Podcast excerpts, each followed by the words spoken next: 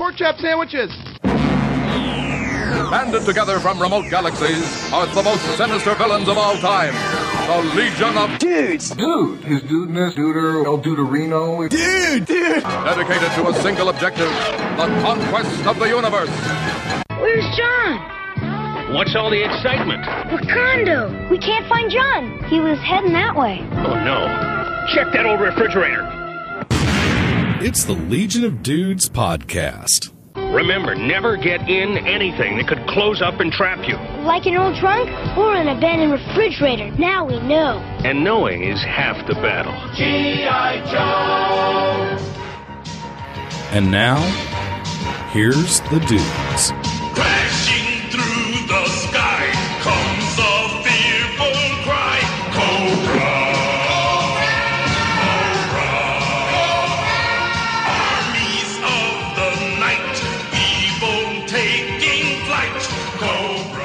Hey, everybody, welcome to the Legion of Dudes podcast. This is John. Tonight I have with me Adam Umack, Russell Latham, and Ken Morgan. What's up, fellas? Hey, what's up? Hey, evening, This is like a very special Legion of Dudes episode. Mondale. Except, right, but it's not on after school and nobody gets touched inappropriately.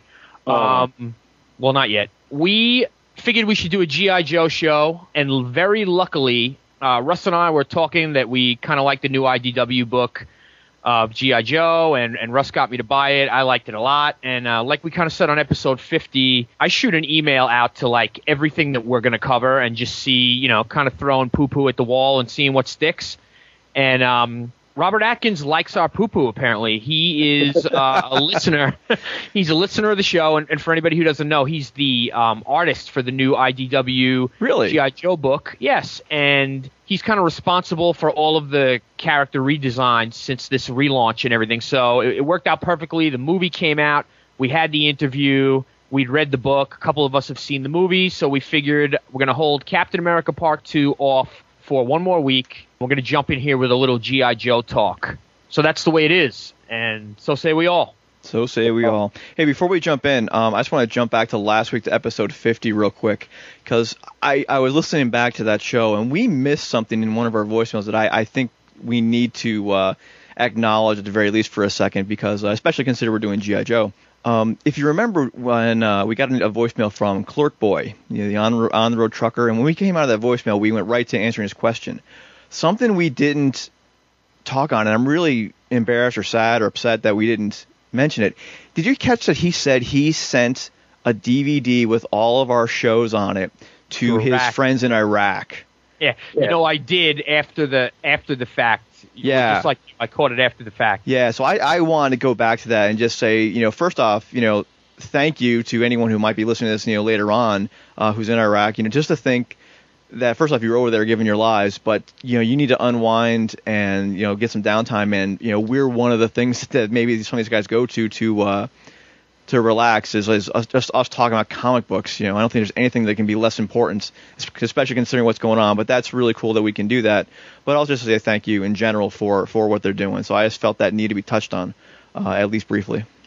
Absolutely, and what a perfect. Uh, the, the planets are aligning. We have a GI Joe show as we thank our uh, military forces. So thank you for that indulgence of mine. No, thank you. Yeah, thanks for pointing it out. So speaking of episode 50, do we want to get to a question or two that we ran out of time for? Yeah, I think I think we've got a couple that could be real quickie, so we'll just we'll do those. And um, so we left off with um, some questions from Sean Pryor. So we'll start with his first question. So on episode 50, we did what was our favorite show that was not canceled soon enough. So Sean asked a question of what's our favorite television show that was canceled too soon. So I will go first, and I will say Firefly, probably before somebody else grabs it. So that that that was, you know, obviously canceled way too soon. You know, I I, I think it's it's pretty well known that most of us have pretty much enjoyed the show and um, loved the movie follow up, but really wish they'd be able to come back to it. Favorite TV show that ended too soon? Um, that would have to be Arrested Development. Fox, in their infinite wisdom, uh, despite any you know critical awards or I mean any uh, you know um, comedy awards that they got. I mean they got like ensemble, best comedy, all that kind of stuff. Not just the Golden Globes either. You know, Um, they canceled Arrested Development uh, two and a half seasons into it, and um, I would probably say the same with uh, Firefly. And I've only seen that thing once. I'm not like a fan, you know what I mean? So, um, you know, I, I'd have to go with Arrested Development. T- such a good show, and thank goodness they're doing a movie out of it. I'm gonna go with Angel, the Buffy spinoff, just because uh, it was a really good show. But I don't mind it having only gone five seasons. But just the fact that they uh, they they killed it when there was less than like I think there's like only like nine episodes left to shoot. So they had this this whole story they were building up to. So now instead of building towards a, a, a season finale, they had to build towards a series finale, and they left a lot of things hanging. Uh, really rushed through a lot of stuff trying to just kind of change the direction of the overall story. It was really unfair to them. If they had gone into season five knowing it was going to be the last season, they could have done. Joss could have done a much better job scripting and plotting out that whole season. So it's not so much that it ended, but that it wasn't uh, it wasn't given a, a proper or fair ending.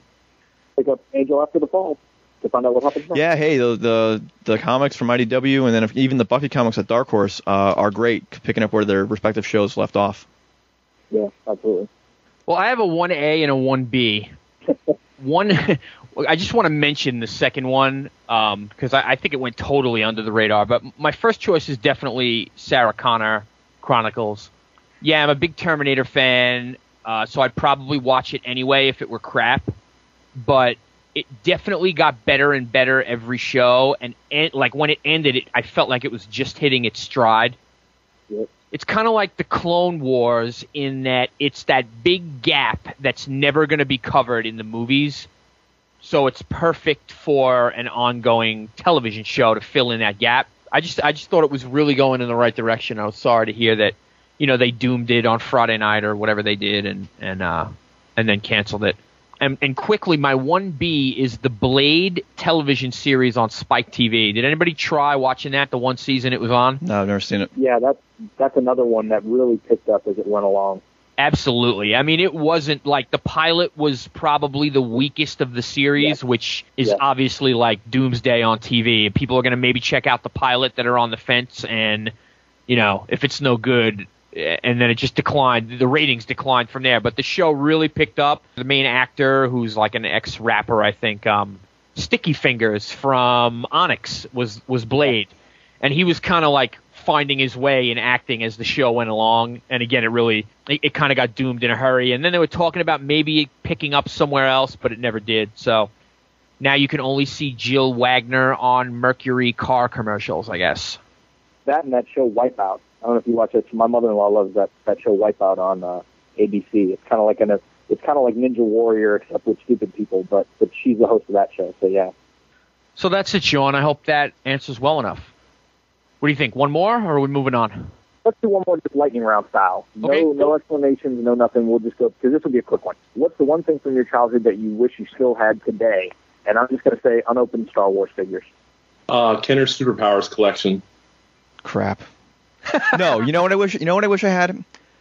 The Han Solo action figure, the original one from the very first Star Wars movie.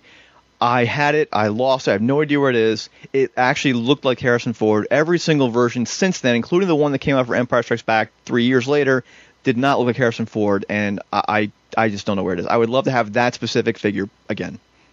Um, I wish I still had the record album Spider-Man show. I don't know what to call it. It was a full-length record album. It wasn't like a little, e- you know, it wasn't like a little 45. It was a full record-length album that opened up and had like a comic book on the inside, and it told the Spider-Man story, kind of like an audio book, really. Yeah. Yeah, Um, not a Batman. Yeah, but it's told like three different Spider-Man stories, or maybe it was two, like on each side of the record and everything. Yeah, I had something like that. Yeah. Yeah, the art was like really cool and it was big. Like when you opened the album, you know, the full inside was like a comic book. And I don't think it went like panel for panel with the audio recording. I think they gave you like the high points in the Mhm. in the art.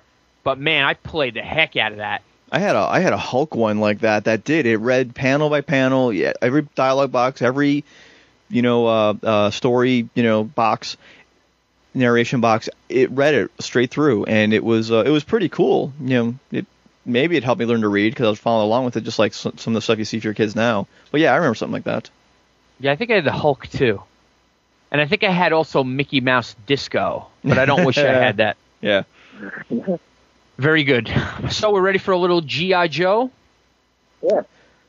Okay, so I figured we'd start off by going around and talking about our GI Joe experiences, uh, whether you played with the toys, read the old Marvel comics, or watched the cartoon, uh, whatever your experiences were.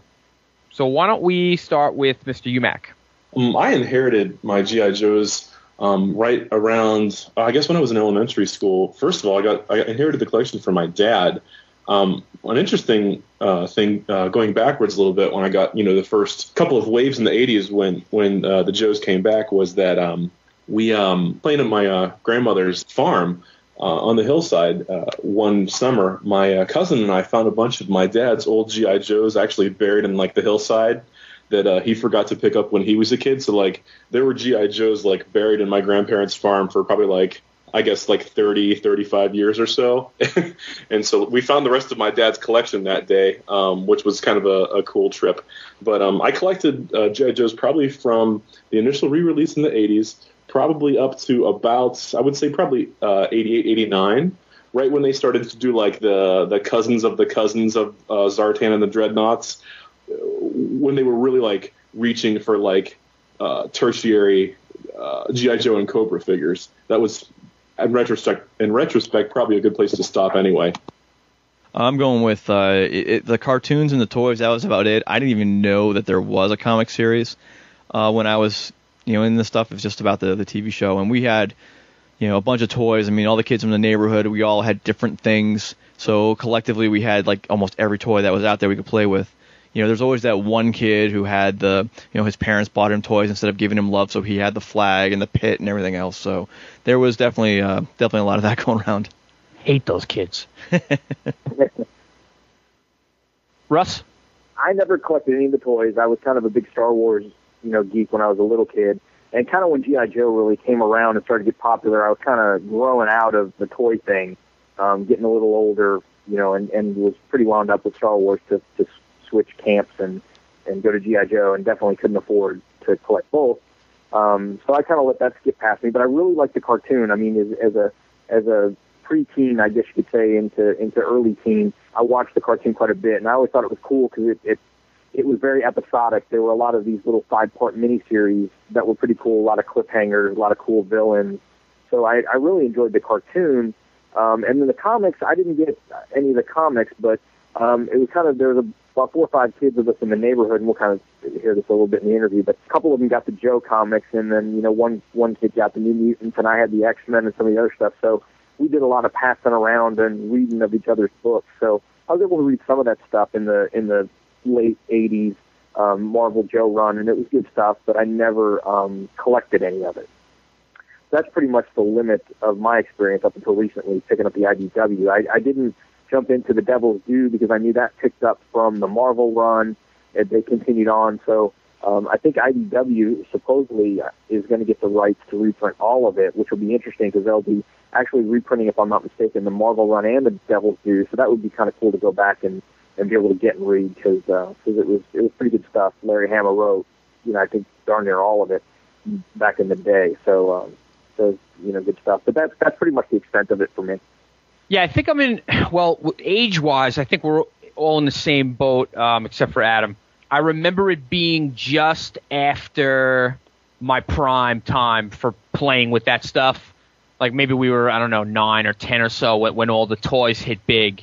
And like you said, I was like, I had all my Star Wars stuff, and I was starting to get into other things, and I, I really didn't collect the toys. But interestingly enough, I got lucky enough that in my neighborhood in the early 80s, there was already a comic book store, like straight comic book store. He he was there for a total of 40 years. The guy just ended up uh, selling. Russ and I have talked about this a couple of times, maybe on the show. I'm not sure, but so this was like really the only like legitimate comic book store. It wasn't part of like anything else. He didn't sell other things. It was just for that. And I found number. I I walked in and found GI Joe number one. I guess I walked in when it came out and I remember being like astounded at all the different characters and you know the you know the names and their specialties and everything and I just thought it was fantastic. By the time I got back to the comic book store, You know, no sign of number two, no sign of number three, no sign of number four. And through word of mouth around the neighborhood, like we found a kid with number two and we found a kid with number three. and like we had the first six issues covered over like five guys. and I just I just remember like Russ was saying, you know, that's when you sat down in somebody's room and kind of threw them back and forth and shared and traded and, and whatever. And I just remember like sitting and reading like the first six or whatever and, and just soaking in all of the I don't even know if you can call it continuity, but soaking in all of the different characters and their specialties and how cool was it that there was a ninja, you know, and he, and he didn't speak, you know, it, so it was great. But that's really where it stopped for me. I didn't, I don't remember watching the cartoon. I didn't read any of the stuff after that, and I really just jumped back in on this IDW relaunch. And I guess you know the the movie hype helped a little bit as well. But that's interesting how we all have a different uh, you know adam was straight toys and you guys were more cartoon and i actually read some of the comic books. It's uh it was pretty widely you know there were a lot of different ways to get your gi joe it's really com- uh, comparable to Star Wars in a lot of cases because I guess on my end with the merchandise a little more and some good resources for merchandise are uh, yojoe.com and hisstank, h i s s t a n k.com with the merchandise, like you can really, really compare that to Star Wars because what other creation could possibly come up with so many different, you know, permutations or whatever, or variants or characters in different uniforms other than Star Wars or GI Joe? And uh, actually, I was kind of, you know, going down memory lane and taking a look at um, some of the old uh, characters and stuff, and I, I had not realized this, but they actually named one character Toll Booth. Uh, can you guess what his job was? it's like they, they, actually had like a pencil pusher, Joe. It was pretty crazy. I guess that leads us to uh, the new IDW books, and, and, obviously it was part of the gigantic um, hype machine for the for the movie coming out. But IDW has actually come out with three. I guess Russ, are they all ongoing? Yes. so it's, well, I think G.I. Joe Cobra is a mini, but Origins and the regular book are monthly. Right. So right now there's three monthlies coming out. Whether I know the Cobra um, trade was just solicited. I don't know if that's continuing or if it was six issue maybe. So they've put out three books. I've only read the the main title, uh, which is written by Chuck Dixon with the art by Robert Atkins, who we're going to get to in a minute. And I really like the way they went about it. They didn't just step in with Cobra. They they have the Joes you know, solving a case, so to speak, and, and, chasing some arms dealers down and stuff. And Cobra is like only a word that's mentioned, and there's speculation as to whether they really exist or what they are exactly. So they're kind of slow building the, the lead into to Cobra being the enemy, which I really appreciated because they could have just thrown all that at you, you know, for the sake of the movie. So I kind of like the way they've built to that. Russ, I know you've read it as well yeah, I like the slow build. Um, I think it would have been easy out to just you know throw everybody in there in issue one and to let it fly. So to to slowly kind of add characters and then have the multiple books. You know, I haven't read the other two. I'm going to wait for trade to get those, but I'm assuming that given the characters involved and everything, that if you read them all, you know, you're going to get your good fill of of all these characters um, in total by reading all the books. Well, we'll get to the movie after the interview, but um, in the movie itself, there's I, I don't think they ever even name the organization as Cobra. In fact, even then, they don't even know who they're dealing with or what's quite going on. The only other prequel comics that I read was the one based on the character profile on Destro, which I thought was very good and really got me even more interested in the movie. But the they seem they all seem to be uh, to be very good. I think everyone's on the same page with not you know letting it all hang out there right right off the bat. You know, I think the plan with IDW and Hasbro, I guess, and, and the movie company as well, is that they're gonna they're gonna slow build this and, and, and try to get some mileage out of it. And not only in the book did they not throw Cobra at you, they also didn't just give you a ton of cameos of GI Joes for the sake of doing it. I mean, it would have been very easily to have ten guys in the background where you could play Where's Waldo? Oh, that's uh, you know, I don't even know many Joe names. Sergeant but, Slaughter's over there, and there. Yeah, Yeah, exactly. He's still around. You know, there there's an issue of the uh, who had a last Dark Horse, I think. No, uh, Devils, Devil's, Due. Devil's Due. Thank you. Devil's Due had it, and uh, there was an issue. I want to say it was 25, maybe something like that. It was the beginning of their World War III arc. It was a um, like a full cover front and back, and you open it up, and it was every single character who was ever a Joe. Sergeant Slaughter was there, Refrigerator Perry was there. You know, every Joe from the cartoon series and the comics were, were, were represented. I have that issue somewhere here. It's a it's a pretty cool cover. I, I take back my answer to the last question. I want my refrigerator Perry GI Joe back. You know what? We were recording um, earlier this week. Uh, we recorded Too Old to Grow Up, our episode, uh, which is GI Joe, that just came out a couple days ago, and um, Art showed me he had his refrigerator Perry figure during during the uh, during the episode.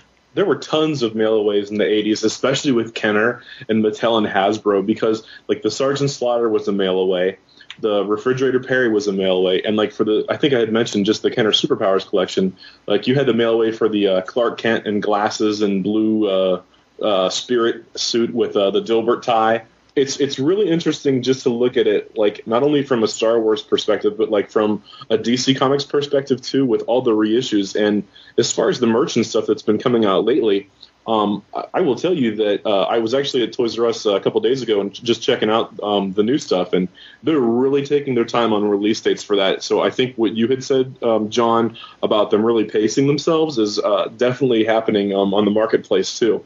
Interesting. The fact that Refrigerator Perry was allowed to score a touchdown in Super Bowl 20 and not Walter Payton Travesty. scar, scars me to this day. So that's not um, as big of a Bears fan as I am. That that is a pox on the Bears legacy. I think on that note, we're going to play our interview with Robert Atkins. Again, he's the artist for uh, G.I. Joe 1 through 6. And I think he also did the Snake Eyes. What's the name of that book, Russ? Snake. De- was it declassified? Yes, that was the the Devil's Due. He did he did some stuff for Devil's Due as well. That you know prior to some of the declassified stuff before IDW got the license. So he was definitely no stranger to GI Joe. You know when IDW picked it up, and I think his his work on the Devil's Due is what is what led them to pick him up for IDW. Yeah, and it's very interesting because he's really become the. I mean, he redesigned, you know, the Joes for for this age, and you know, I noticed. I don't know how early all of this got in, into the process. We probably should have asked him, but you know, they used his Snake Eyes design in the movie. I mean, you know, the visor look and everything. He's credited with the redesign, so pretty cool stuff. And the lips? Yeah, no, I don't think he. I don't think in the book they have the lips, but right. that was that was disturbing. But we'll save that for after. uh, we'll, we'll save that for after the interview. So here we go with Robert Atkins. Hello. Hey, Robert, it's John from Legion of Dudes. Hey, how's it going, man? Good man, how are you? Good. I'm up at the uh, Chicago convention, and uh, so I'm just in my hotel room, and there's people, so I'm totally gonna sit in the bathroom. Oh, nice. I just wanted you to know. Oh, I have Dan and uh, Russ on the line too, Robert. Hey guys. Hey, how are you? How's it going? I, I just Yeah, want you to know. I want to. I want to have it right out in the open. I'm recording already, so this is all definitely going in. like, all right, let's start off the show with too much information. It's cool. I'm in the bathroom too. yeah, Nice, yeah. yeah. Dan's not even at a con, and he's in the bathroom. So, Like I do all my podcasts on the toilet. so how's the um how's the show out there? Oh, it's interesting. This year's really different. Um, I don't know exactly when it happened, but Marvel and DC pulled out of the show, the Wizard World Chicago show. Really? So they are not set up here. Yeah, And probably uh, gearing up for the new one. Yeah, I know that they're definitely committed for the one in April. Um, I mean, yeah, I, don't- I, I don't know any of the behind the scenes politics that went into all that, but um, yeah, so there's hardly any publishers here. Like Aspen is here, a lot of the smaller publishers like Ape and Moonstone and stuff, but it's mostly retailers, you know, exhibitors, and uh, Artist Alley just ballooned to like three times the size. So there's tons of artists here, which is cool. Well, that's cool. Yeah. Do you enjoy cons in general, like the whole big scene, or? I do. Um, well, I, I really it gives me a chance to one just get out of my house, um, but also just to kind of meet people who are you know reading the books that I'm working on. Um, it's a really great networking situation for a freelancer. Uh, I mean, like today, I was just sitting at my artist alley table and ended up talking for 45 minutes with a few Marvel editors that happened to be there. So it's like you just never know when things are kind of falling in your lap. Or like a couple weeks ago, I was in San Diego and all kinds of stuff happened. So, and I was just sitting at an artist selling table. so it worked Right. out good.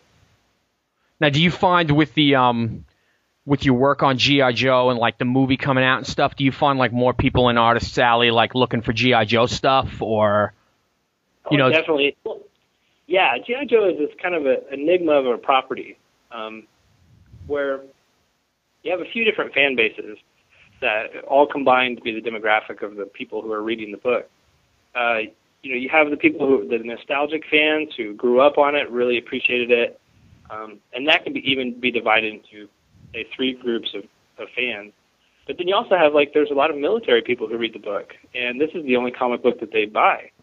And so you have those readers, um, or you know, and that's a little bit of crossover too with the nostalgic, where they don't buy any other books, but just the ones because they kind of grew up on it, you know. Um, and then the really nice thing with how IDW kind of marketed the whole relaunch, and um, there's a lot of new re- readers who really haven't read GI Joe before and are picking it up now. So uh, at the conventions, you get all these people coming to one place, and um, you know, it's just a good chance to meet them all, and and for me to see firsthand who's reading the book, you know.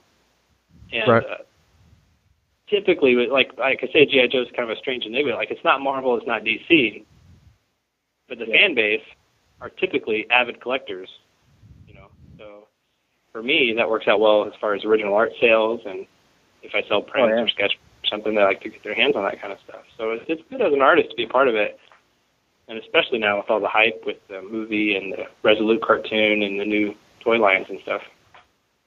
Awesome. Well, I guess I kind of jumped the gun. we have Robert Atkins on the phone, everyone, and uh, hey guys.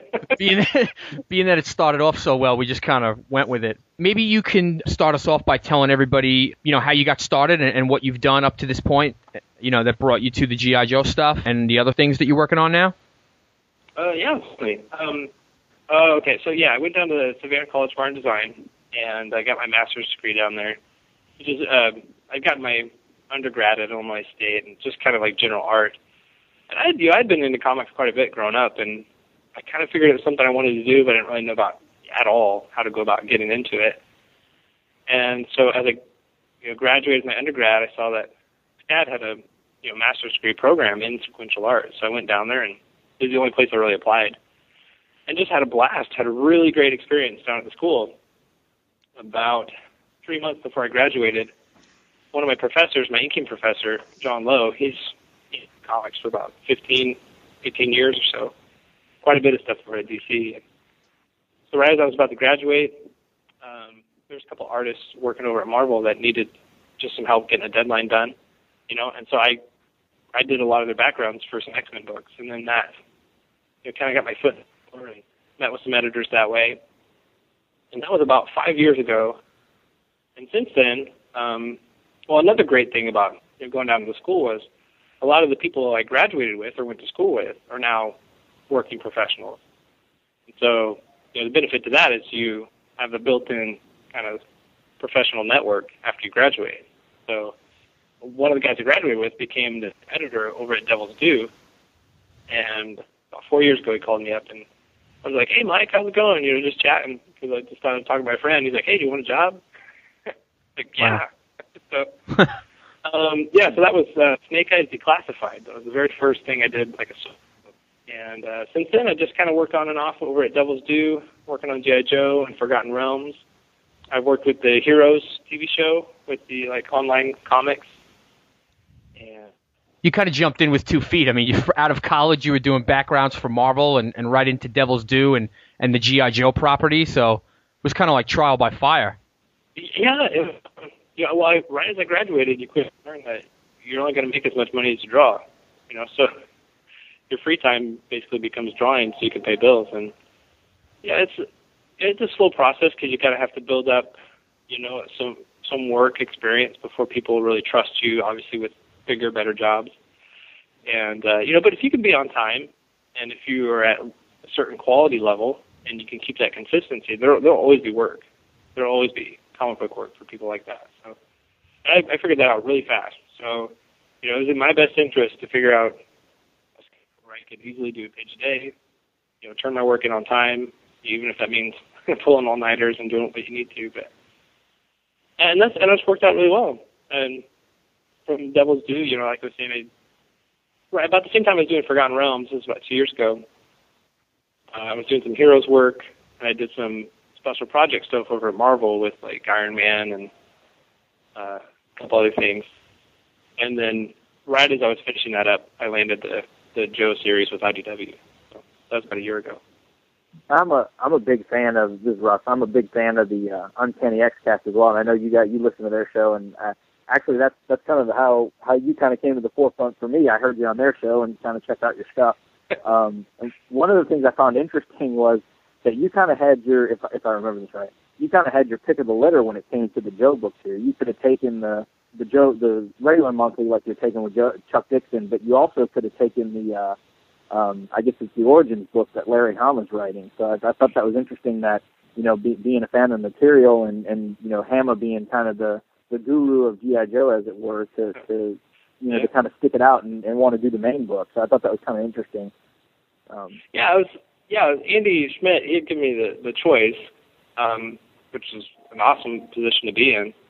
And uh, but it was a hard choice. You know, it's like work with Larry Hama or you work with Chuck Dixon. I'm like, this is awesome. You know, I could, you can't ask for a better situation. So uh, I went ahead and went with the Chuck Dixon story just because of the the nature of the storyline. Kind of seemed to fit my art style better. And I'd, I'd talked with Andy quite a bit about it, and it just seemed to fit. But then also and, well, of course, I was also presented with the opportunity to work on the movie property stuff, and um, the- I just, yeah, I wanted to draw like the classic Joes that I knew growing up, so that was a big part of my decision there.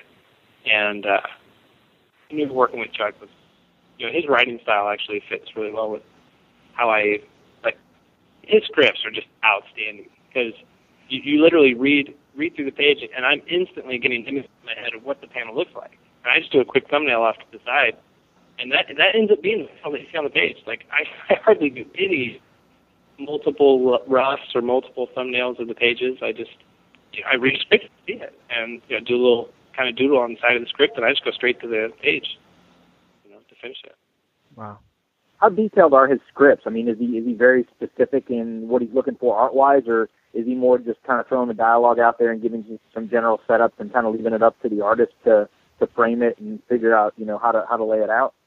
Uh, he's got a really great combination of of the both. Um, working on Larry Hama scripts, he does the old Marvel style, where he just writes out a paragraph. Says, this is going to happen on the page. Go to it. You know, and you're like, wow. So as an artist, that's a really cool challenge. Um, and but Larry will also like fill the scripts with reference photos and links and pictures of himself doing different katas and stuff. And you're like, dude, this is awesome. You know, for reference. Um, wow. Whereas Chuck, he'll definitely be like, you know, page one, panel one, this happens. This is what's said. But rarely will he say, I want to see a six panel grid or, you know, I want you to lay it out this way or even pick this camera angle. You know, he's, it's great because, you know, he's got enough faith in the artist to say, you know, that's your to interpret it. You know, I'm just kind of giving you a groundwork or a framework to build from. And, you know, he's just, you know, I've had a chance to meet with him and, and he's a really great guy to talk to. Have you guys ever met him at conventions or anything? No, I haven't had the opportunity. I have not. No. Um, he doesn't do a ton. Um, I met him. He lives in Florida, so he, he'll usually do MegaCon or like the FX International show. And we're actually both doing a show with Larry Hama. Um, it's called the VA Comic Con. It's in Richmond, Virginia, in November. But, Hmm. So that'll be kind of a really big kind of GI Joe show there. But yeah, he's just really easy to talk to, and you know, he was just saying you know, when I met him, he was just like, you know, it's I like to leave it open because if I start throwing my opinion in there of how I see it, you know, I might restrict the artist from making a decision that ends up being a better one, or you know, I can't be so committed to my stage of the process that I'm unwilling to see how it can be you know, emphasized or you know added to. And tha- that's the whole thing about comics. It's very much an assembly line process. You know, you have to collaborate. You can't be a you can't sit there and be a prima donna and say, you know, this is my line work. Don't mess it up or anything like that. Hmm. yeah. Yeah. Can you tell us a little bit about the redesign of, of the characters? Is that something that you do first a- and show to Chuck, and then he writes, or where does when you're redesigning characters like you did to kind of update them or and such? Can you tell us like where in the process that falls in and like how you go about that? Yeah, well, when I first started, that was um, I was kind of waiting for scripts to get approved. So I was I just went through the cast that we knew we were going to be using and did initial character design. And that's kind of where I laid out a general style guide of how these guys would look, where I was taking a lot of their classic look and just updating them to a certain extent. You know, uh, making them very practical, like buckles look like they actually buckled, you know, that kind of a thing. And so, uh, you know, applying that stuff to the designs kind of created a style guide for new designs down the road. Uh, so anytime we introduce a new character in a script, you know, Chuck just goes and writes the scripts. He knows what character he know he knows the characters and he knows which ones he wants to use and when he wants to. So I usually just get a script and I just kind of look through if there's any. I'll do a quick character design and establish their look before I get on the interior pages. Like just recently with issue 10, there's a really big kind of snake eyes uh, viper, you know, cobra viper fight.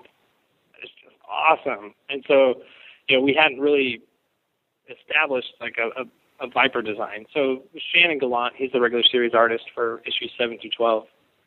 And he kind of established stuff in his pages, and then I did some designs, and we kind of just merged the two to see what works best. And so it's it's kind of a free floating process where it doesn't all happen at the same time every time, but you know, kind of typically we work together to find out what design works well and stuff. I find it interesting that all this redesign and the relaunch was happening, you know, to coincide with the movie almost, and I'm sure that's all part of the plan. Does Hasbro Hasbro's in control of all the characters, right? All the property? yeah, yeah, but pretty um yeah, they are definitely in charge of everything. Every page, every design has to be approved by Hasbro before you move forward. Wow. So I just kind of answer your question too, like how that applies to the movie is just simply, well, luckily, you know, again, I'm kind of doing the more classic series, so I'm really not. Hasbro has never dictated to me or through my editors to say draw this more like the movie or let's make so and so or this character look this way because it's like in the movie. I think instead Hasbro comes up with the decision we want to do with this character. That becomes established, and then through the movie, through the video game, through the comics, that becomes the standard. As far as like the movie release and stuff, yeah, that just became a big marketing plan from the beginning. Uh, when when IDW was going to launch everything in January, with the idea that six months later we would have a trade and the movie comes out. You know, it's not just a coincidence. So right, yeah, they did a, great job putting all that together uh, staggering out those three initial series each month to kind of build interest. They all end at the same time. So we've got a cool culmination of those three stories in the main storyline now. And so now you know, we're able to kind of deal with Cobra. We're able to, uh, we have a little more backstory with the Larry Hama stories. Um, and that all gets kind of worked into Chuck's story as well. So a, there's a lot of discussion between the writers with Hasbro to see how we want to move forward. There's a lot of meetings and stuff that the editors and writers go through. Hasbro is interesting. They can be really, they can be really picky, and sometimes they let just let things go. And when I was working Devil's Due, I think there was just literally different people in charge of licensing at the time. So just like any business, you know, you have committees, and those committees rotate out. You know, you got new people in charge of making decisions. And when IDW came across the property license, you know, new people were in charge. And I think in general, so Hasbro was aware that their demographic grew up. right. You know, yeah, their mass market are now kind of late teens through the 30s. People who are familiar with who Joe is, or or would appreciate really cool action stories and stuff. You know, in general, they're willing to allow more than they were say five years ago. I love your. I mean, of course, the art. I love the style in the book. It's what I the way I kind of describe it, and it's it's kind of a a cross between like a traditional style book, but you know, kind of a cartoony style as well. I mean, you could easily, and, and I definitely don't mean that as a negative.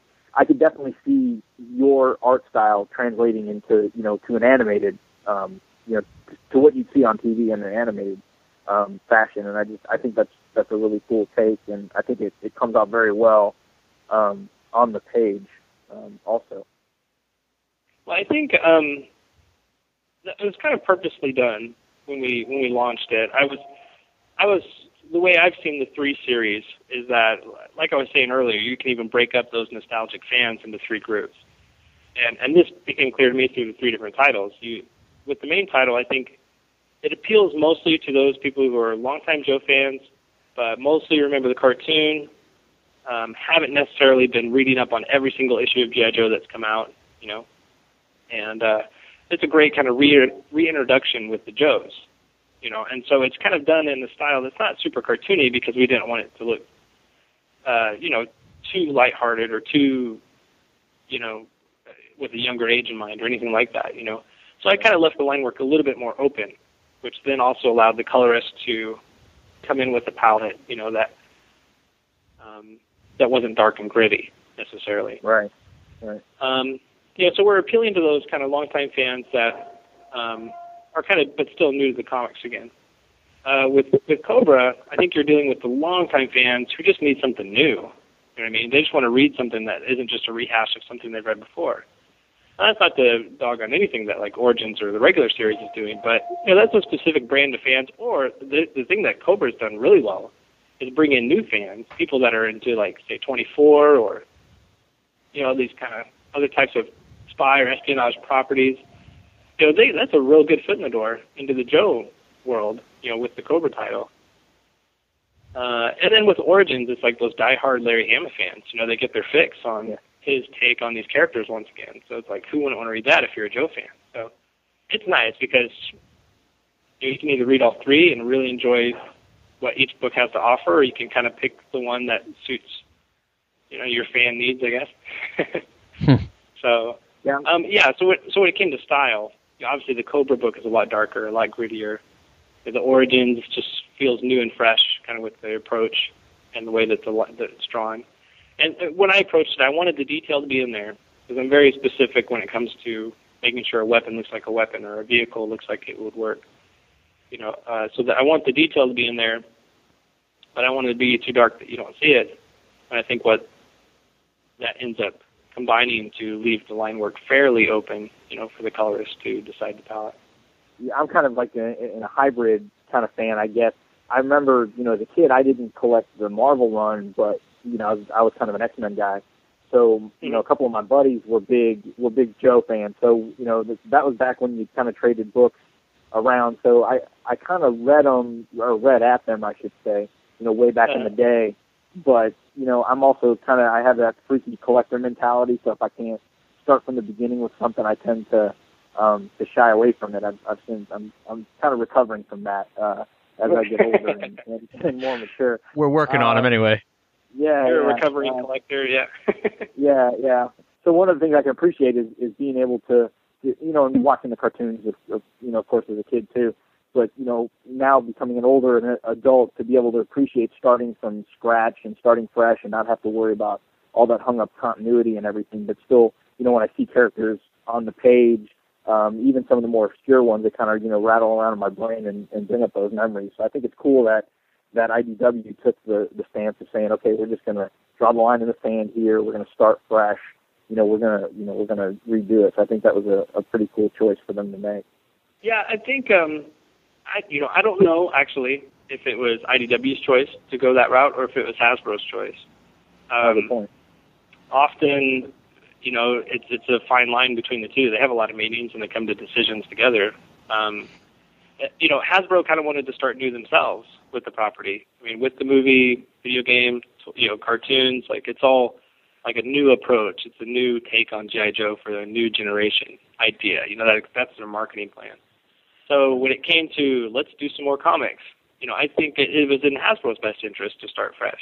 But then also, you know, if, if you were IDW, that sounds like a great idea because, you know, story wise, you're not uh, impeded by decisions that were made previous to you.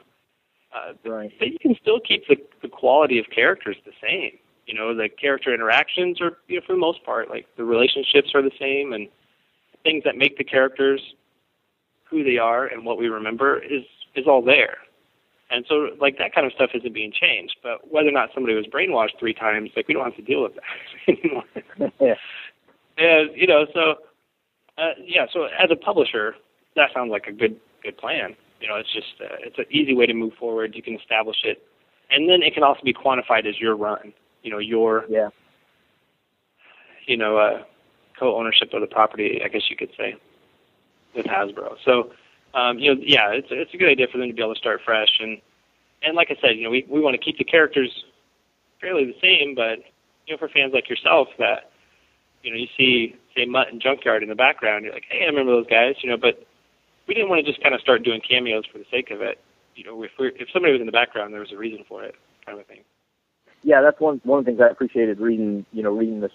You know, the, I I I got the first trade and reading through it. Is it wasn't uh, in your face, you know, kind of cameo like you were saying, where you know you Yeah. tell characters are you know taking a full splash page, you know, every every fourth or fifth page just to say here I am. So, so yeah, again, I, I appreciate you know kind of what they're you know what you guys are, are both doing with that. Yeah. Well, and I think this this first arc that I worked on, um, you know, there- there's there's a lot of mixed reactions from fans. I mean, for the most part, it was really successful. I mean, certainly IDW has been benefiting from it. Um, fan response that I've heard, um, and and I really try to make myself quite available on various message boards or through my own website or or whatnot, know, going to conventions and things. The feedback I've really gotten is that some people felt like maybe that first arc was kind of slow moving, and I can see where they're coming from. I think it reads really well as a trade, and typically, I think Chuck's work he approaches it that way. Um, you know, and at the same time, uh, there's a couple factors that went into that. You know, we we wanted to very purposefully roll out who the enemy was. You know, we wanted to do that through the Cobra miniseries. Well, if for the Cobra miniseries dealing with Cobra, what does that leave the main series to focus on? Well, everything but Cobra, which is introducing GI Joe, how they operate, you know, what the new facilities look like, you know, what's the chain of command. You know, all of these things are answers or questions that can be answered. And I think all of that gets accomplished in the first arc. And also we get to really see kind of who Destro is and how he becomes like this character that we are familiar with. And so I think it reads pretty well. It's like a kind of a standalone six issues of something. Um, but at the same time, we didn't want to. It's interesting because Larry typically will start you in a story just right in the middle of the action, and which is kind of cool because you're always asking like, wait, wait, what's going on? You know, who are these guys? And and then he proceeds to answer all those questions throughout the story. And uh, and uh, Chuck, I think, likes to build up questions first. You know what I mean? Like, as in, but slowly, like, who's this and what are they doing? And you kind of see how the parts play together, and then you build up to that kind of classic kind of climax, and you know, and you kind of work from there, story wise. But um, so I think with with the three titles combined, you get a pretty good overview of like IDW's version of GI Joe right now. But moving forward, as of issue seven, like it really picks up. It's, it's like that classic GI Joe versus Cobra type stuff. One thing about your designs, just to kind of go back to the plan of keeping things uh, starting over, but keeping things the same.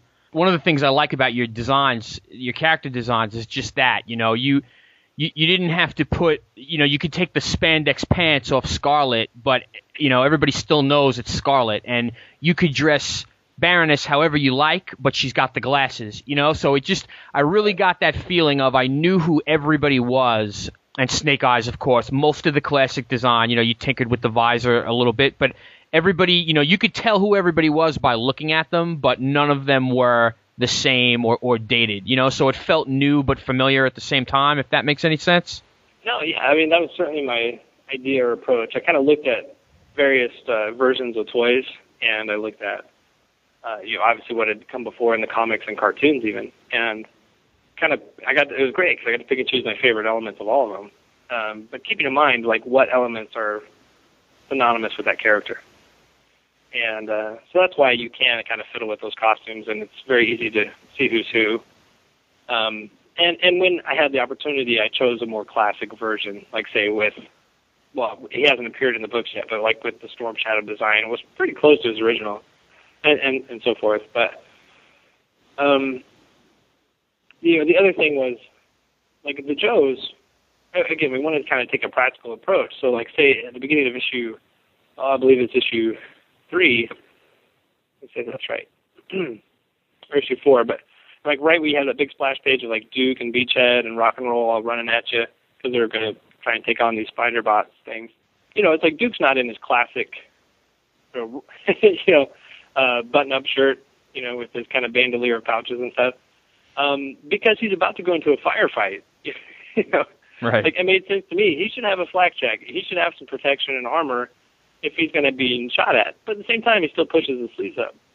You know, Right. it's like, well, that's Duke. You know what I mean? It's like if if I change my shirt, I'm going to wear it the same way, kind of thing. You know, so it's like you can do little things to kind of establish the character, establish the little tendencies, or, or either how they dress or what they use, you know, what weapons they use, or what they prefer. Like typically, you know, Beachhead's going to grab whatever weapons around, you know, or, or Flint, he's going to grab whatever weapons around, but he's typically going to have a shotgun with him, you know. So it's like, yeah, that's what he's familiar with. That's what he likes to use. So, you know, there's elements of the design, there's elements of the character that you can just kind of keep, you know, in view or in sight or or see them use, and and, and then just like whether it's obvious or not, it's something you see as that character. With with the Snake Eyes design, I actually did a turnaround, a couple turnarounds for him in Storm Shadow, but specifically for guys because it was a very complicated design. And the purpose for that is I knew that he'd be on a lot of solo missions in the first few arcs. And I thought as a you know, he's he's always that kind of ninja commando mix, right? So I was like, if he's to be a commando on a solo mission, he should be prepared for just about anything that comes. So I put a lot of thought into the design of his combat pack, and the, he doesn't have pouches just for pouches' sake. You know, he's got pockets for a reason. Right. And so like that's where his C4 goes. That's where his poncho is in his backpack. You know, that's how his Uzi clips on. Like, um, you know, so when it comes to design, I, I usually keep that kind of stuff in mind as well. And uh, it, it looks busy, but it's not just for the sake of it or for the sake of detail. I thought realistically, if the guy's going to be on his own, what is he going to need to survive? You know, so I kind of went. Is it difficult drawing all these characters that don't have a face? You know, like to to convey emotion or or state of mind or anything when you know like uh, Snake Eyes for instance has the visor and Destro really has like a metal head. You know, is it is it different or difficult to draw those kinds of characters or is it bet easier for you or uh, it is difficult, and especially with Snake Eyes, he's not even talking. You know, so I get in the script what what Chuck wants Snake Eyes to convey, and that is entirely body language without facial expression. Yeah, he's one. He is like very much one of the hardest characters to draw. So I try and get that across either through, you know, definitely through body language, but also through lighting. You know, what kind of dramatic lighting, what kind of camera angles am I using?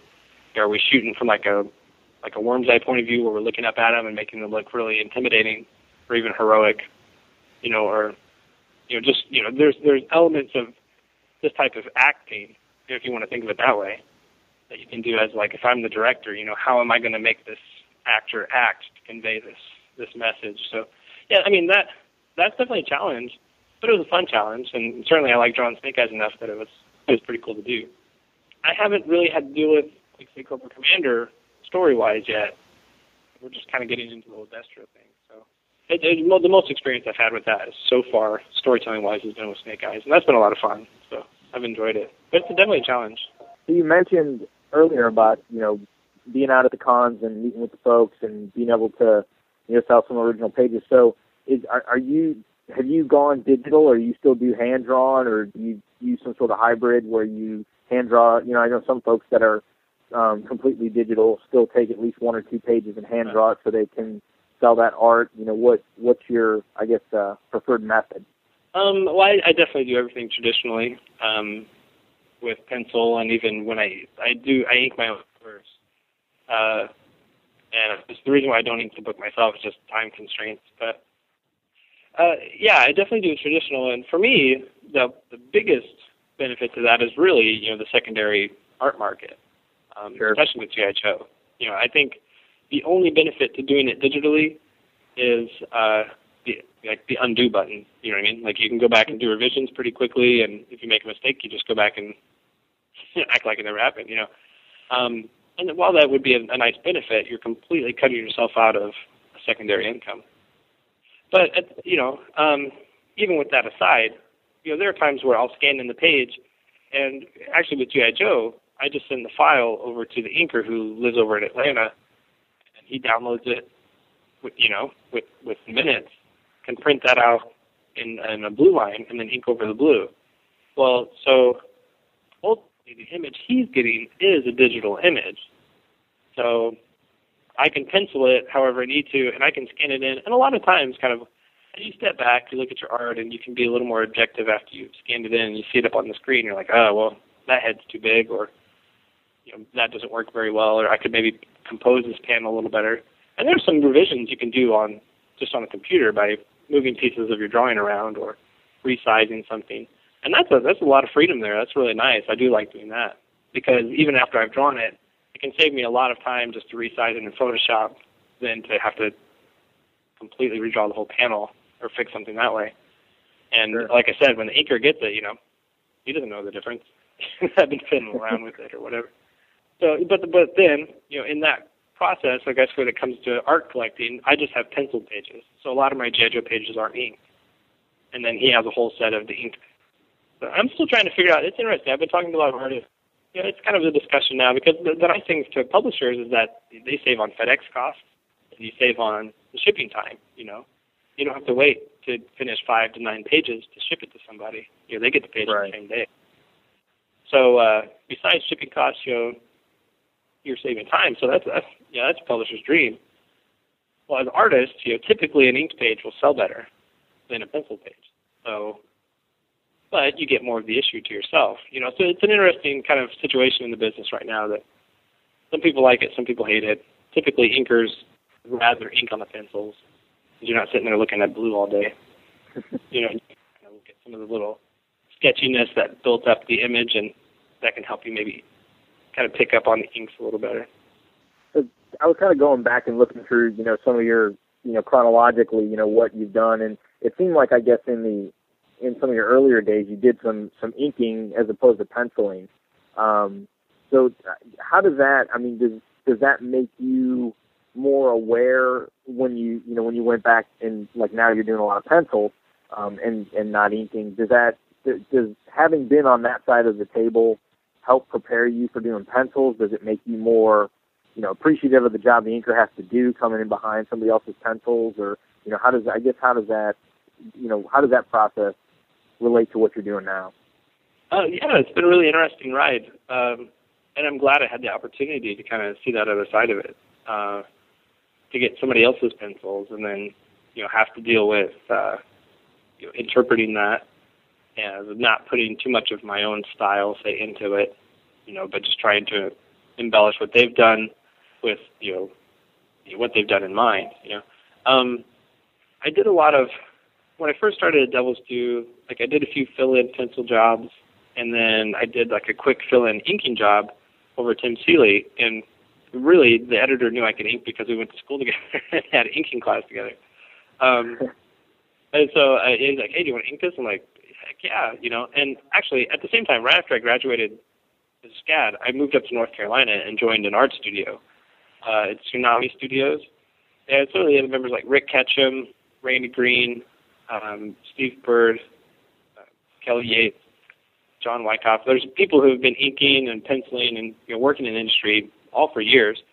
And I was working in the same studio room as Rick Ketcham, who's been inking over at Marvel for over a dozen years. And uh, you know, I was doing, you know, helping him either do a fill-in page here or there, just because he had a tight deadline or he had multiple books he was working on. And he taught me a lot. Like I learned a lot in school. I learned a lot of the foundations of the skill set I needed. But as as I moved into the studio, I was there every day, you know, working eight to ten hours a day with a veteran inker, and uh, he just taught me a lot, just how to handle the tools and the finesse involved, and and then also just you know how to deal with uh, collaborating on a project with an inker or with a penciler or you know with an inker. So I learned a lot there in the first two years, just uh, from him kind of being a mentor, being a good friend. You know, just learning a lot from him. And then, so when I was offered the opportunity to start inking stuff at Devil's Due, I'd already been inking on and off, like ghosting, you know, other people's work for a little bit. So, you know, I wasn't ever credited for that stuff, but it was, you know, a good experience. So, Sure. when I came in to be able to ink Tim Seeley on stuff, um, we had a similar enough style that our approach, you know, it's not like I was needing to certainly I wasn't needing to change anything or or, or it wasn't like my style was conflicting with what he does naturally.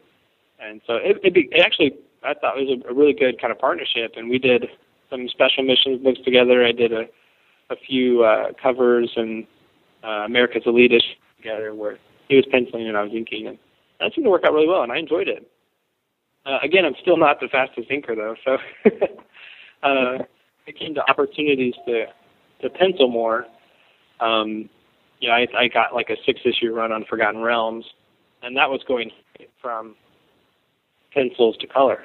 So there wasn't even an inking process there. So I'd taken a lot of the things I learned about inking. Like the, the whole purpose of an inker is to separate the art, you know, create texture, create depth in just the line art. So, you know, um, I was applying those concepts to my pencil stage and making it really nice and clean, uh, working with line weights, trying to create texture with people and stuff like that, so that when it would translate, you know, hopefully a lot of that would carry over. So that that helped as well. But and then now, you know, when I have the opportunity to ink my own stuff, I enjoy to, and I, I try and kind of push myself and use new tools and new textures and kind of see how that can enhance as best I can. we kind of talked a lot a bit about comics and art and stuff like that. So I'm I, I'm always curious what people do, you know, the non geek related, you know, stuff so to speak. So I mean, what what kind of things do you like to do aside from, you know, superheroes and capes and tights and GI Joe and pens and pencils and stuff like that? Um, well, yeah, I uh, I just turned I just turned 30 this year, a few weeks ago, and uh, I remember that. yeah. I don't. yeah. Um, yeah, so I'm, I'm married. I've got two kids. I've got a three-year-old son and uh, a ten-month-old daughter. And so, you know, I just I watch the kids during the day, and then my wife is a elementary school teacher. And so when she gets home from work, you know, we just have dinner and play, have a good time, and then I usually get to work actually about eight o'clock, maybe nine o'clock, and work till about three or four in the morning. And then uh, get up a few hours later with the kids. So when you said the con gets you out of the house, you weren't kidding. yeah, you know, it's like my wife thinks it's a vacation every time I leave, you know, and uh but I end up just staying up like last night. I was I think I got an hour of sleep because I was doing commission sketches all night and Wow. just went to the convention. The thing about a convention though is like uh I can rebound a lot faster. Like I could only maybe if I sleep an hour or two a night throughout the convention, then I go to the show the next day and I'm excited. I get to meet people and you know just kind of just the buzz of the convention. And then when I get home, I'm just like dead. I'm so dead on my feet. I Usually bet. takes me a few days to recover at least, but um, I, I just kind of, you know, I don't get a lot of sleep. Usually I end up just crashing eventually, but I like, like you know, the cool thing about, especially being a comic artist, is like if if I have free time, I just like to draw. You know, it's like find something, Yeah.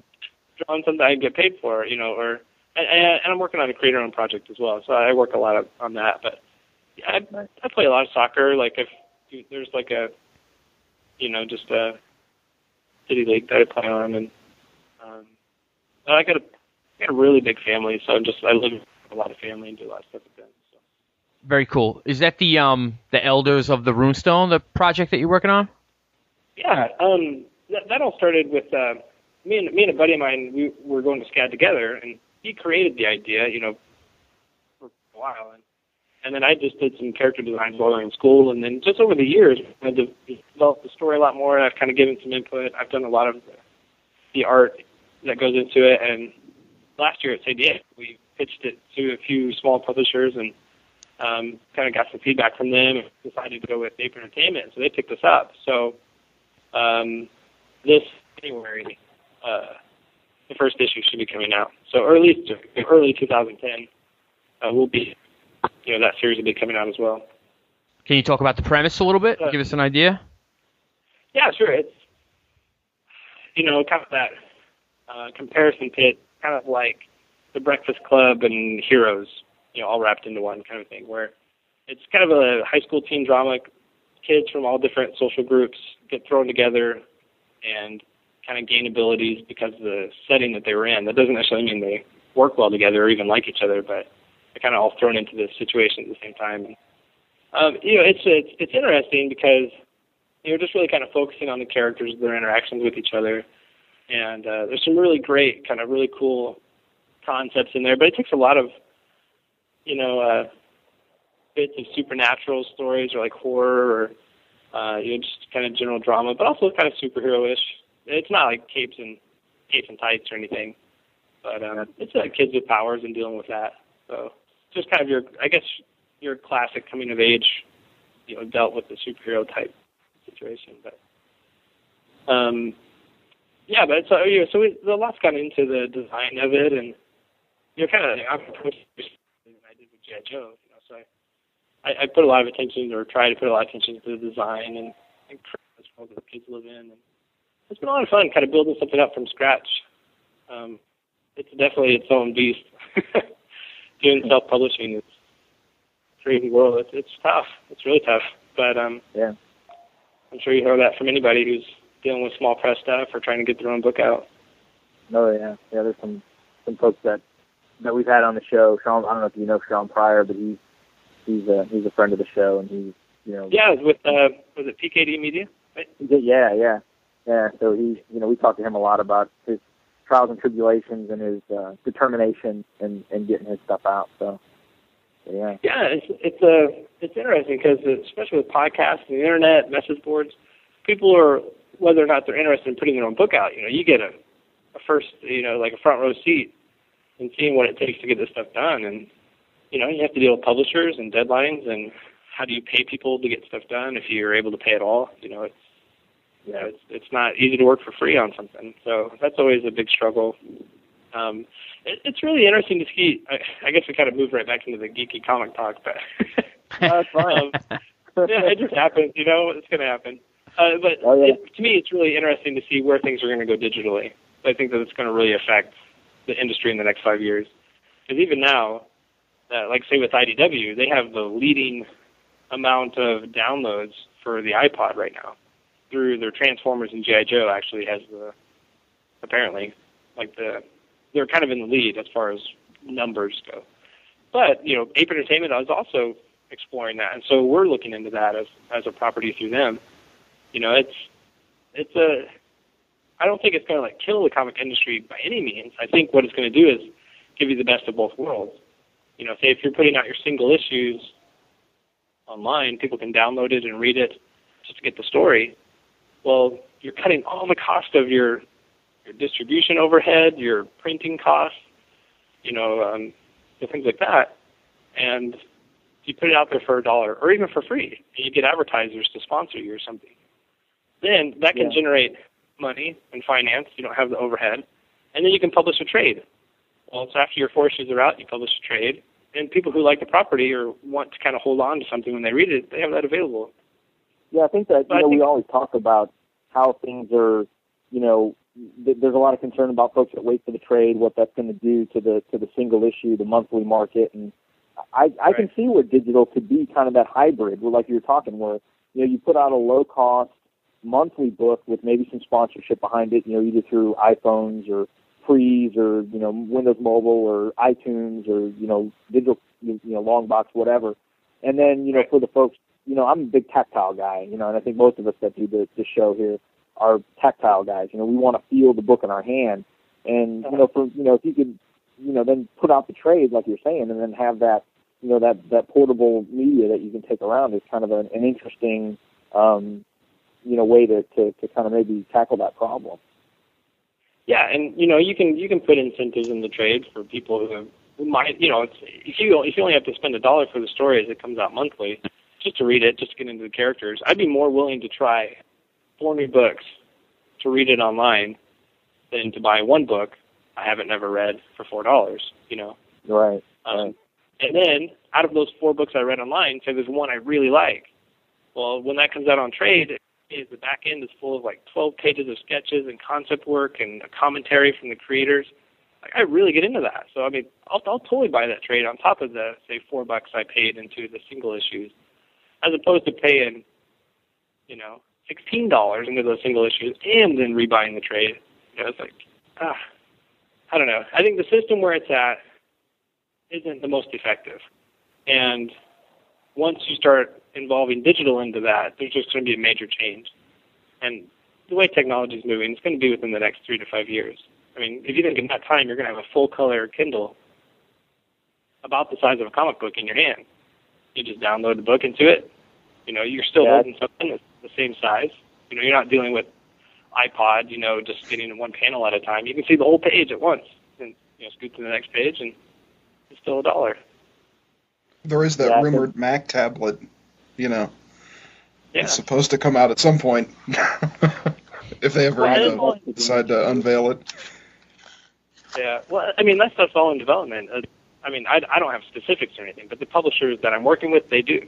I mean, they're working very closely with those people. So they're on top of it. You know, this is this is going to be the next generation.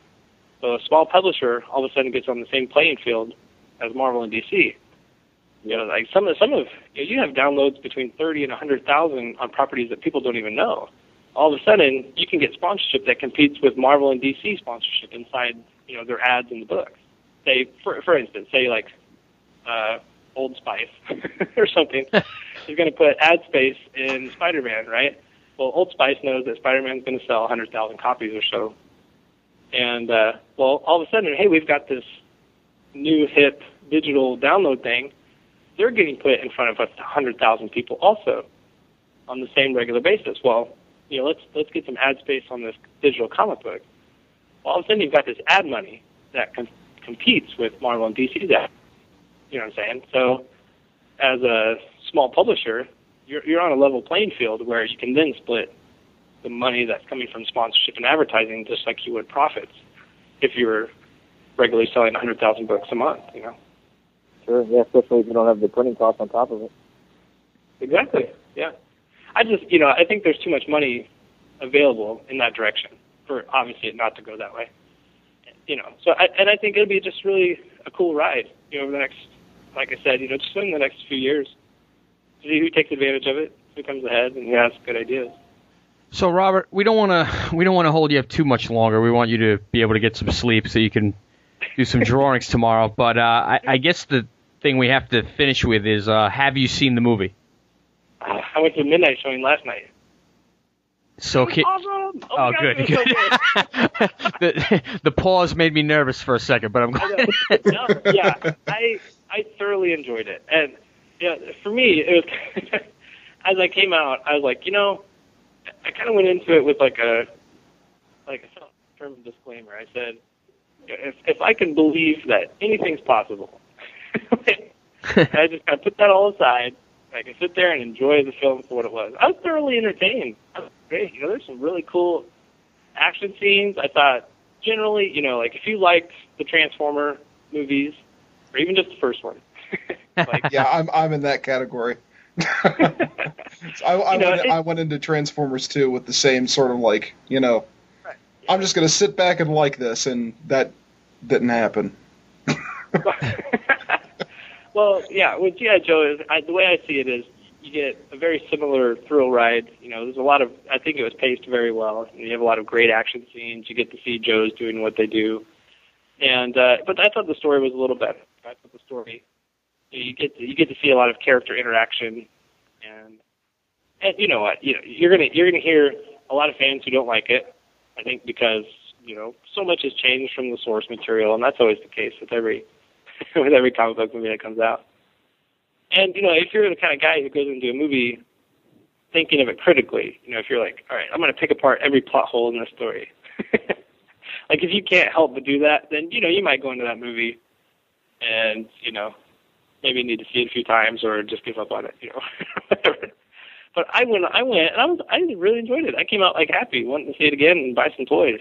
So I think they're successful. it's funny how the whole marketing went just from an, an outsider's point of view. I mean, you got trailer after trailer that just got bashed on the internet and nobody liked the trailers, how terrible this is going to be. Then they don't screen it for critics.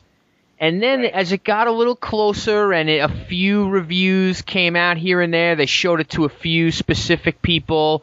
uh, All the reviews are glowing. Have any of you guys seen it? No, I haven't. No, not yet. I, this weekend definitely, but I haven't been able to get there. Uh, I will say, maybe to the this quiet, some concern possibly. All right, so all of these trailers, right, that you're saying are coming out, you know, you've got like accelerator suits, and you're like, why? You know, and you've got Damon Wayans. You know, why? That was my big concern. I saw Wayans brother, and I immediately went, you know. no. Yeah, everybody's like rolling their eyes, you know, and but the, the amazing thing is, you know, the accelerator suits is maybe ten minutes of the movie, like maybe. Yeah, that's what I heard as well. Yeah. not a big part of the movie at all. And and David Wayne does a great job. He he really did. Like he didn't try and steal any scenes. like his comedic timing was actually really good, and I laughed out Oh, loud. you heard it here first. yeah, I guess. Yeah, there you go. He's not a talking infant or anything like that. He's not a white girl. Okay, yeah. Keep in mind, I, I've only had one hour of sleep in the last two days, so like that might be affecting my judgment to a certain extent. But yeah, you know, I'd go on record saying I enjoyed it. It was very, very much an enjoyable film, and whether or not to keep the same director, that's a big thing. Um, I think I would really like to see a second movie too, and see where they go from here. So it, it leaves it open to really explore stories. So. Cool. I mean, I was a big fan of the Mummy movie, so you know, it's kind of like just. I think Sommers did a good job with those. So for me, he kind of, you know, I'm willing to give him the benefit of the doubt. And like John was saying, you know, at first everybody there was so much negative buzz, but yet I haven't seen a review that that has been really negative. I mean, most of it's been pretty positive, and you know, I think like you were saying, most of the fears have been quelled by saying, you know, hey, these things aren't, you know, in the forefront. They're not a big part of the movie. You know, that that it's just a roller coaster, nonstop action ride. And for me, you know, that's that's what I'm expecting going into it. I'm not expecting, you know, Doctor Zhivago or you know Citizen Kane. I'm expecting a bunch of stuff to get blown up and a bunch of people to get, you know, the snot beat out of them. So that, that's my expectation going in. and Ray Park kicking ass. Oh, dude, so good. Yeah, he's gonna be at the show tomorrow, so I'm gonna. Um, yeah, we, we actually worked out a deal with some some Snake Eyes prints and stuff that people can get, you know, signed by him, and then and I can sign them and stuff. But I, yeah, I'm excited to kind of tell him how much how awesome he was. it was great. It was really good. Well, man, we really appreciate you doing this. Yeah, where No, where can no, we hey find? guys, seriously, thanks for having me on. I've been listening to the show for forever, you know. So um, I was listening to Half Hour Wasted, and then your guys' show came up, and I actually met Jim for like two seconds out in New York, and I don't think he remembers me, but Oh, awesome. yeah, I got to razz him. He definitely doesn't. He definitely doesn't. oh heck no, he totally blew me off, man. I was like, hey, I love your show. He's like, thanks, and he turns and leaves. I'm like, awesome. Talk about a guy that's only on an hour's sleep usually. Yeah, Yeah. That's Jim. seriously, yeah. If you're if you're So where working in a can we- restaurant, this happens. Where can we find you on the web? Where can what you know? Where can we look at your stuff? You know, where can we find out what's going on with uh, Robert Atkins? Yeah, um, uh, just go to robertatkinsart.com. So easy to remember. Uh, you can contact me through the website. Um, you know, I've got a gallery on DeviantArt that I tend to update regularly, or more regularly, and that's just ratkins.deviantart.com. Uh, the Runestone book is runestonecomic.com, and you can kind of look at some previews. And we had a free comic book day that came out you can look into and kind of get a feel for the story. Uh, also, I'm part of that uh, studio group, Tsunami Studios. That's tsunami-studios.com, and that's just kind of like a conglomerate of artists. You know, we all got gather- galleries and ways to contact us through there. As far as like work that's coming out right now, uh, I just had the, the Ultimate Fantastic Four Requiem book came out this last Wednesday. Yeah, I saw that. That- I haven't, I haven't had a chance to pick that up yet. But Oh, that was a blast! I got to I got to work with Mark Morales on that. He was inking it, and it just come off of like Secret Invasion and Thor, and then inked my Fantastic Four book. I'm just like, that's awesome. Uh, so that was cool. And then um, I have an Amazing Spider-Man issue coming out in a couple of weeks. That'll be 603. oh, great. Very cool. And back on GI Joe for 13, is it? Yeah, as of issue 13 through 17, uh, I've been doing the covers basically all throughout. So 1 through 17, I've, I've got covers on. And uh, and then I'm also doing more work on top of uh, uh, for the heroes. I have a two-part series that'll come out pretty soon. So two two story. That'll come out pretty quick. So Very nice. Well, anytime you want, you know, come on the show if you want to just, you know, be one of the dudes, and you know, if there's something that we're, you know, we got coming up that you know you see we're talking about, want to just kind of hang out and and yak and uh, you know, you know, be casual, you know, send shoot us a mail. You know, we'd love to have you. Oh yeah, I mean yeah, we just keep in touch because I've been. I mean, two of my favorite books right now are, are Thor and Green Lantern. So I've been Nice. you guys' shows. I'm like, Nice. this is perfect. So uh, yeah, no, we'll keep in touch. When you guys have stuff coming up, I'd love to hop on. So, oh, and if real quick, if I could plug, if you go to the Runestone comic site, um, I do. I also do a weekly podcast with my friend and his brother that you know, we're all doing Runestone together. But we kind of just we kind of talk about like the ins and outs of the industry. Kind of A lot of the stuff I talked about tonight, but also like just things that I've learned about breaking in, dealing with self-publishing, like all that stuff. But then we also just kind of have a good time and are pretty goofy and do reviews of stuff. So Awesome. Silly time. Well, we'll definitely have have links to all this up when uh, when we publish this, and we'll you know shoot you an email and let you know when it's up. cool. Yeah, that sounds great. That'd be awesome. Definitely. All right, man. Have a good night. Enjoy the rest of the con. Yeah, thanks for right, yeah, thanks for having me, guys. No problem. Anytime. All right. Yeah, Talk to you one. soon. Take care. Take care. Bye. Hey, so thanks again to Robert for taking that time with us. He was great. We had a lot of fun talking to him, and we appreciated uh, again even that he had the kindness to reply. We were happy with, but to come on and I mean, he's in a hotel room at a con, and he's he's real busy, and he was able to give us a little bit of time. You know, I didn't think of that. He was was he in Chicago for Chicago Yeah, Comic-Con? yeah, he was in the hotel think of that. room. That's awesome. Yeah, at the Chicago Con. So, uh, so he's a busy guy, and he was saying, you know, like he said, that he's gotten so busy with the commissions and stuff just because of this whole GI Joe explosion. So he's not getting a lot of sleep, but he gave he gave us some time, which is really cool. So now I guess quickly we'll move on to the movie. Ken and I have seen the movie, um, and I will I will defer to Ken for some quick overall impressions. I liked it. It was GI Joe live action. I never once thought that this isn't GI Joe. It, I I just sat there with a smile on my face the whole time. I'm not saying I couldn't nitpick if I didn't want to, if I wanted to, but I was I was just loving it. Was it American enough? You know what? I that didn't bug me because I knew going in it was going to be NATO based. They wanted to make it more international. Heck, even in the cartoon, in the later seasons of the cartoon, it was retitled GI Joe an international hero instead of GI Joe a real American Exactly. hero. So it's it's it no, that didn't bug me at all. Although Adam, I did uh, if you listen to it by now, I did uh, mention what you had said about some of the politicians or whoever the idiots were who were commenting on that. It- How it- bizarre! How uh, here's the here's the thing. You can't have it both ways. You can't criticize Hollywood and then like expect more from them. Yeah. Whatever. But anyway, go ahead. we spend so much time talking and thinking about this stuff right now that I'm like struggling sitting in theaters, like just watching a movie to watch it. If that if that makes any sense, like yeah, no, I know what you mean. The whole time I'm like preoccupied on like whether it's American enough. And Really, you actually that actually thought no, about that? I shouldn't say preoccupied, but I did think about it. It doesn't bother me, but they definitely went out of their way to make it international. Like everybody had their own accent, which you know, whatever. Again, it doesn't bother me, but I did notice it. The movie was a lot of fun. I'm I'm not I'm not arguing that at all. It for me, for my taste, it towed the line of too ridiculous. No, it didn't. not even not the action though, Ken. Not not the No. action. The action was fine. The action I didn't mind the accelerator suits. I thought the I thought the chase with the cars as as crazy as it was was cool. I think their CGI lacked a little bit. Like I think they might have bitten off more than they could chew and like they couldn't actually produce the scene that they were trying the to. The only place where the CG really came out to me, meaning it was bad, because again, if CG's done right, you don't see it. Uh, any animation, if you see it done right, you don't see. If it's done right, you don't see it. Uh, I know that I, I, I, Up was a completely different experience for me because I thought it was real. Yeah, it was the um, it was the uh, the only scene that really uh, stood out to me was the um, accelerator suits themselves when they were running. You know, but any human motion human motion is difficult to uh, to render. The vehicles and all that look like look like vehicles, so it's um yeah. I, I thought the plane was really bad. I thought No, the- it wasn't. Yeah, yeah, it was. Come not on, not noticed so bad that it was like It looked like the work print of Wolverine, which I did not download.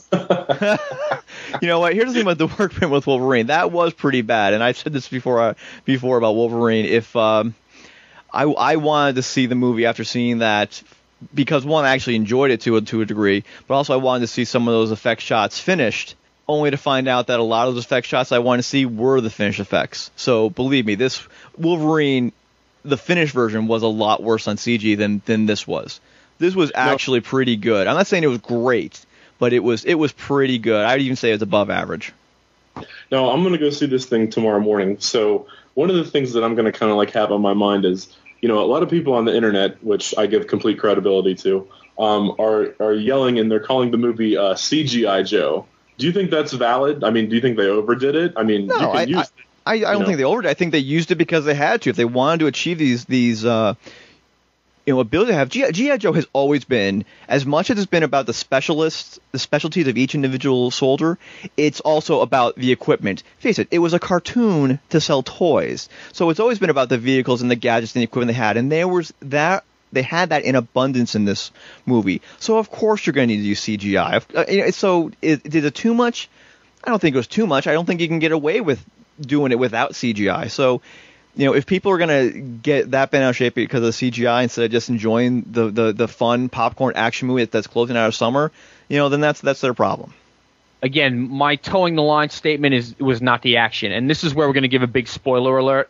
And if Russ and Adam want to hang up right now, and we'll call them back in a minute. But Uh-oh. this is this Ah, is this is the the stuff that bothered me was, and I don't even want to call them continuity changes because I don't know the continuity. So not even knowing whether this was factual in terms of the books or not, the stuff that bothered me was like that everybody had to be everybody had to be connected. Like Snake Eyes is Storm Shadow's brother. That's Well, fine. That, might that's have been re- true, and that that's Okay. that's done. They have a Okay, history like that. But Baroness Bar- is Duke's ex girlfriend, Ex fiance, yeah. yeah, and she turns and comes back to the Joe side at the end. She didn't turn. She fought off the programming of the nanobots. And don't taku on me. It doesn't have to be all good. The, oh, believe me, you didn't hear my Green Lantern review. If you think it's got to be all good, they didn't. They they they turned her. She was mind controlled the whole time. We all know Baroness is downright evil. And and in Yeah. this movie, she was mind controlled, and they turned her back at the end. I hated that. I hated that they couldn't just throw a hood over Cobra Commander's head at the end. They had to put a metal skull on him. he had a metal mask in the cartoon too. He went back and forth between the two. What's the difference? He needed the hood. I'm just saying that. and uh, what was it? There was another. There was another connection. Somebody knew somebody else. Uh, Cobra Commander himself. Yes, Cobra Commander himself is the brother of Baroness who fought with Duke in a previous war. It was like a lost episode. Like everybody was connected. Are you glad? We, are, are you glad you hung up now? You didn't, didn't hang up now, guys. I don't care. I'll just uh, That- see. You ruined it. The only thing I want to know is how many people parachuted out of the helicopter before it exploded. We saw one at the very end. Yeah, we Uh, did see one parachute. And like, and what do you call it? Marlon Wayans. He didn't bug me. I, I It was thought it was good. all They- right. listen, uh, you know, I had the same issues, and I said as much. You know, if I wanted to nitpick, nitpick this to Oh, death, nitpick, all yeah. those points you said are what's going to be. But at the end of the day, I enjoyed myself. You know, they're building up a new continuity. You know, I, there's been plenty of movies where I can separate, you know, comics, co- comics or cartoons and movies and say, here's its own continuity, let it go on its own way.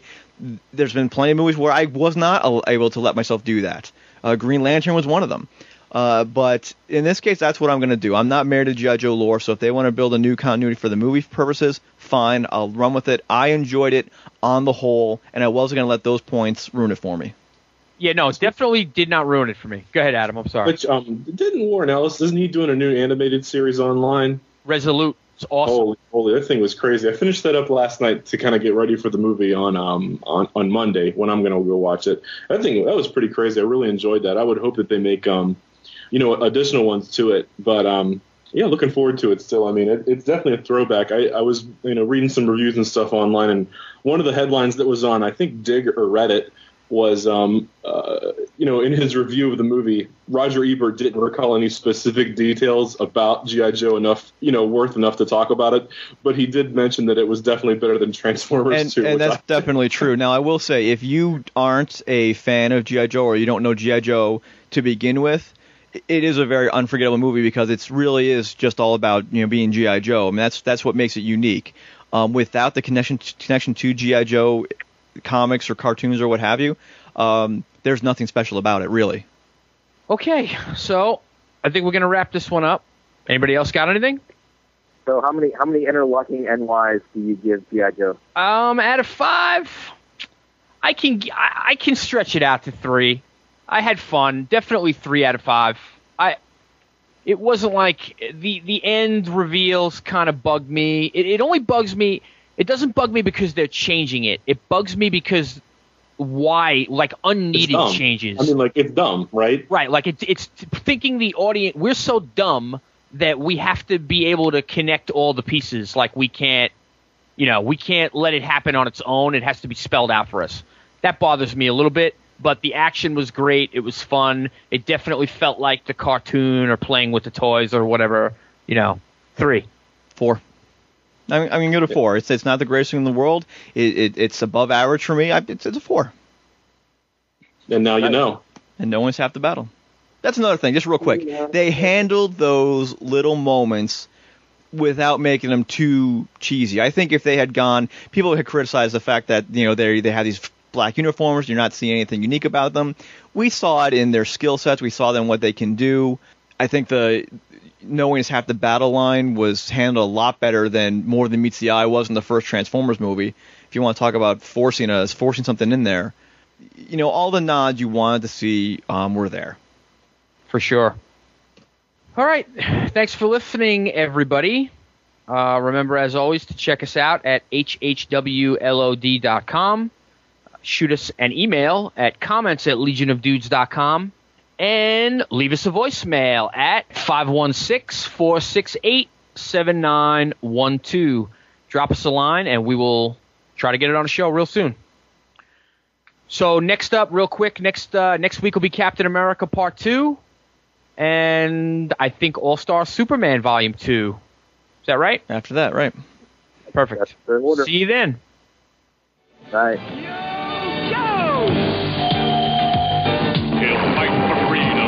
when there's trouble, G.I. Joe is there. G.I. Joe, G.I. Joe is there. It's G.I. Joe against Cobra the enemy, fighting to save the day. He never gives up, he's always there, fighting for freedom over